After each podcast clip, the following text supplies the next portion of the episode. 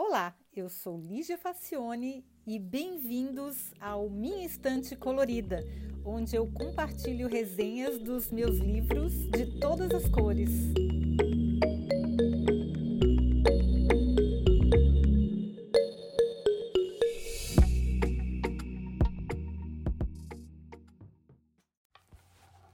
Olá! Eu achei o livro Payoff The Hidden Logic That Shapes Our Motivations, que numa tradução livre seria Recompensa, a lógica escondida que molda nossas motivações, de Dan Ariely, nos usados da Amazon. E eu confesso que o meu interesse inicial foi por causa da informação de que o volume era ilustrado. E eu estou pensando aqui em fazer uma coisa, meu próximo livro ser ilustrado, então fazendo um benchmarking aqui e comprando alguns livros que são ilustrados. Esse especialmente não vale a pena por causa das ilustrações, não. As ilustrações eu achei bem fraquinhas. Elas não acrescentam, não agregam tanto assim ao livro.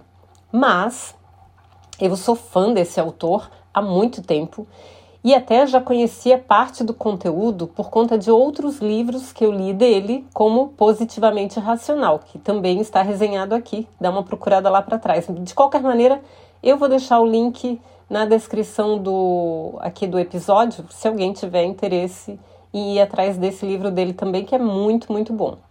Mas Payoff é de uma coleção inspirada em palestras do TED, que aprofunda um pouco mais o falado na apresentação.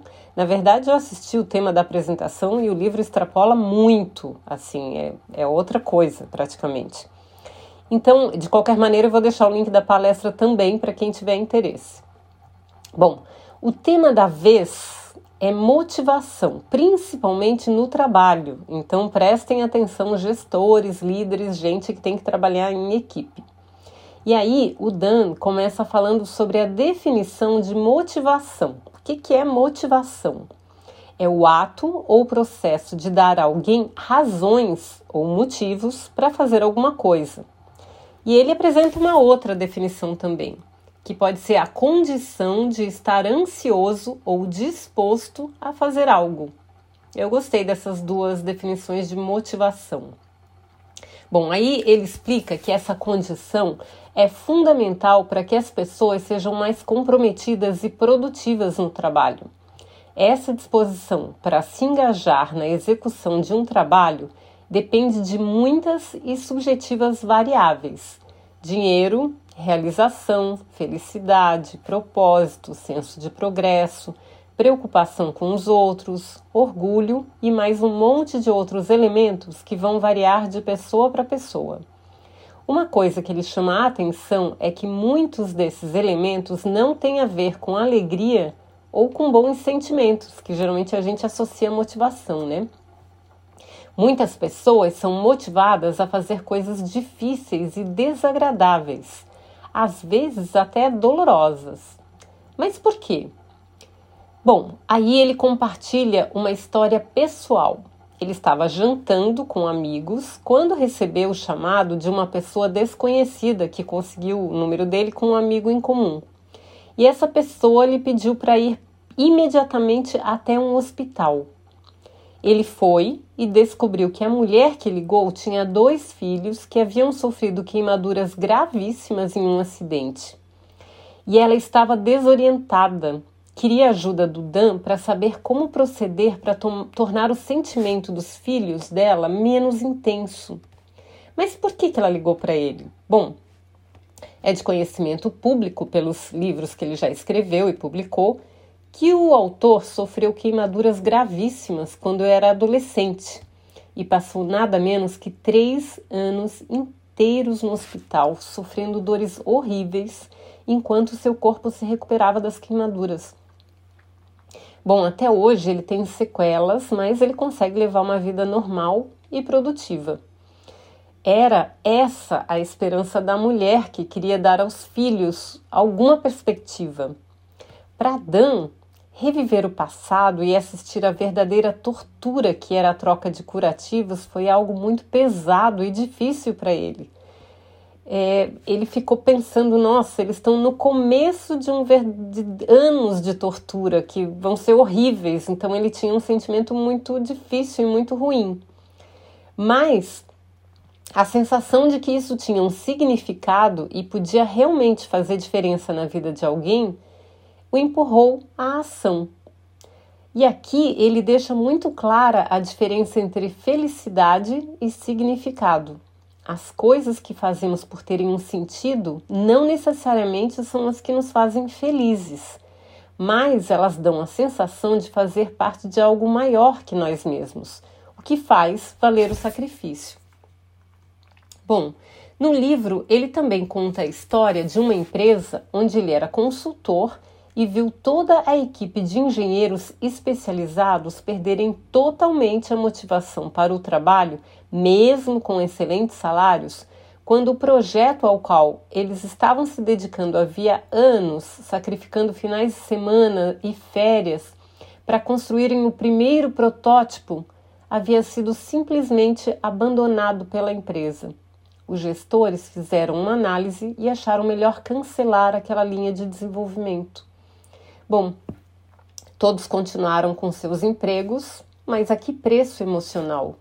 Aí o Dan questiona: se os líderes estivessem realmente preocupados com a motivação da equipe, eles não teriam pensado numa saída menos traumática, assim, tipo, sei lá, para eles pensarem em como a tecnologia poderia ser usada em outros projetos da empresa, sem jogar no lixo todo o trabalho já feito?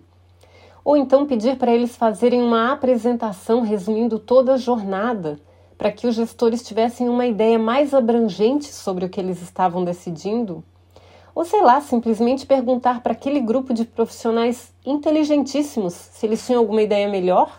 Mas não eles foram simplesmente ignorados, deixados de lado e estavam se sentindo péssimos, muitos mandando currículo para outros lugares, porque eles eram de fato muito qualificados. Bom, de nada adianta investir milhões em cursos, palestras, treinamentos, se quando a coisa aperta, toda a dedicação é simplesmente desconsiderada como se não tivesse valido de nada. Ou pior, o mais comum é que as pessoas sejam simplesmente descartadas. Ninguém nasceu ontem, ainda mais se estamos falando de trabalhos qualificados. Depois vem aquele desespero para conseguir os profissionais especializados necessários para o próximo projeto. Aí complica muito, né? E aí Dan mostra as várias pesquisas e experimentos que indicam que as pessoas são mais produtivas se se sentem acolhidas e valorizadas. Quando isso não acontece, o jeito é se limitar a cumprir a tabela e não fazer nada de errado para garantir o salário. Nada mais que isso. A empresa seleciona, contrata e mantém a mediocridade por sua própria escolha e consciência. E depois não adianta vir chorar, né? A Arielle mostra também como a gente valoriza muito mais aquilo que nos custou muito esforço. O exemplo é a experiência de comprar um móvel na IKEA e montá-lo com as próprias mãos. A peça acaba recebendo mais atenção do que as outras. Em qualquer trabalho é assim. Se a gente foi, se foi a gente que fez, se exigiu empenho e dedicação, a gente acha que vale muito mais mesmo que o resultado final tenha ficado uma porcaria. O pior é que essa distorção de percepção é tão profunda que a gente não percebe e acaba pensando que os outros enxergam aquele objeto da mesma maneira que nós. Claro, se fui eu que escrevi o livro, ele é ótimo. Se não vende tanto é porque as pessoas não percebem ou então elas têm inveja. O meu desenho é uma obra de arte, só um mercado que ainda não descobriu. E por aí vai.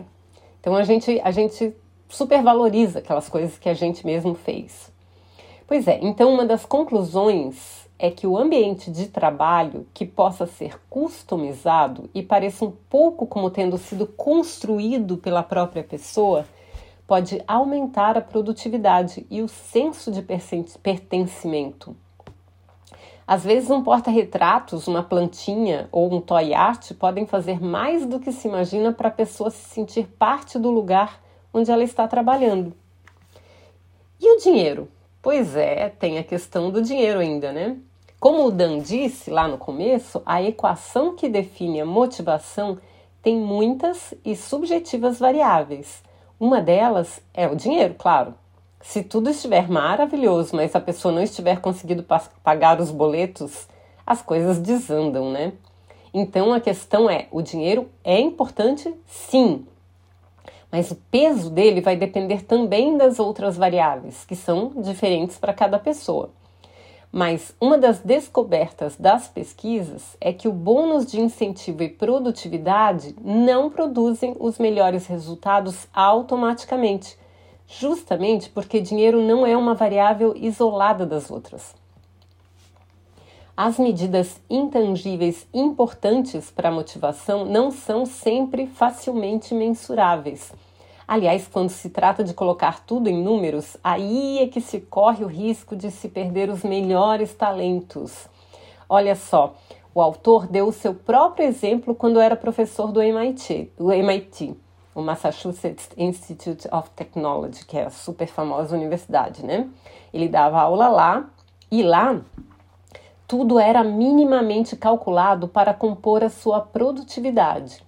Mas, para ganhar mais pontos e ser considerado mais produtivo, ele tinha que diminuir as horas de aula, o que era um sofrimento para ele, pois ele adorava dar aula.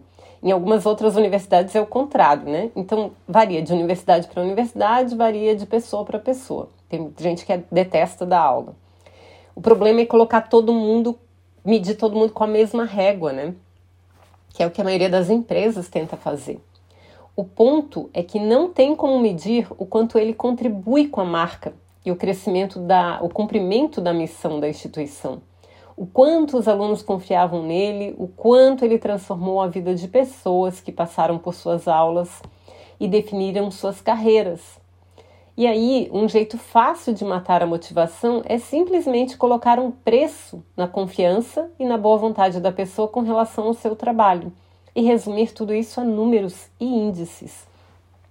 Ele conta que ele mudou de universidade, ele saiu de lá porque ele recebeu um convite para uma outra, onde ele podia dar mais aulas, onde não tinha todos esses números e índices aí para calcular a produtividade dele. Então ele é mais feliz hoje, dando mais aulas. Ele não disse se está ganhando mais ou se está ganhando menos, mas ele está mais feliz, está mais realizado. A motivação também depende da confiança, da conexão e do sentido que a pessoa vê na empreitada, sendo que essas questões são subjetivas e variam de pessoa para pessoa. Enfim, o Dan conclui que o assunto é mais complexo do que parece e não existem soluções simples e mágicas. Mas perguntar para os envolvidos como eles se sentem a respeito pode ajudar e muito. E eu sou obrigada a concordar, né, gente? Ficar tomando decisões sobre o que é melhor para os outros, sem perguntar para os outros, que é o que a maioria das empresas faz, a margem de erro, a, a possibilidade, a probabilidade de errar é muito grande e de perder as pessoas mais difíceis que tem de se contratar, né? Então, para quem tiver interesse, a palestra no TED, que o livro extrapolou, como eu falei, muito, mas muito mesmo. A palestra tem só 20 minutos, então ela é muito resumida. Eu vou colocar o link aqui na, na descrição do texto, no, no, na descrição do episódio. E o livro, infelizmente, não tem tradução para o português. Que novidade, né? Então, quem quiser se arriscar em inglês, eu recomendo muito, porque é um livro pequenininho, mas ele tem informações muito boas. Para comprar na Amazon brasileira, eu também vou deixar o link para quem tiver interesse e quem quiser se arriscar. Tá bom, gente? Espero que vocês tenham gostado e até o próximo episódio. Tchau!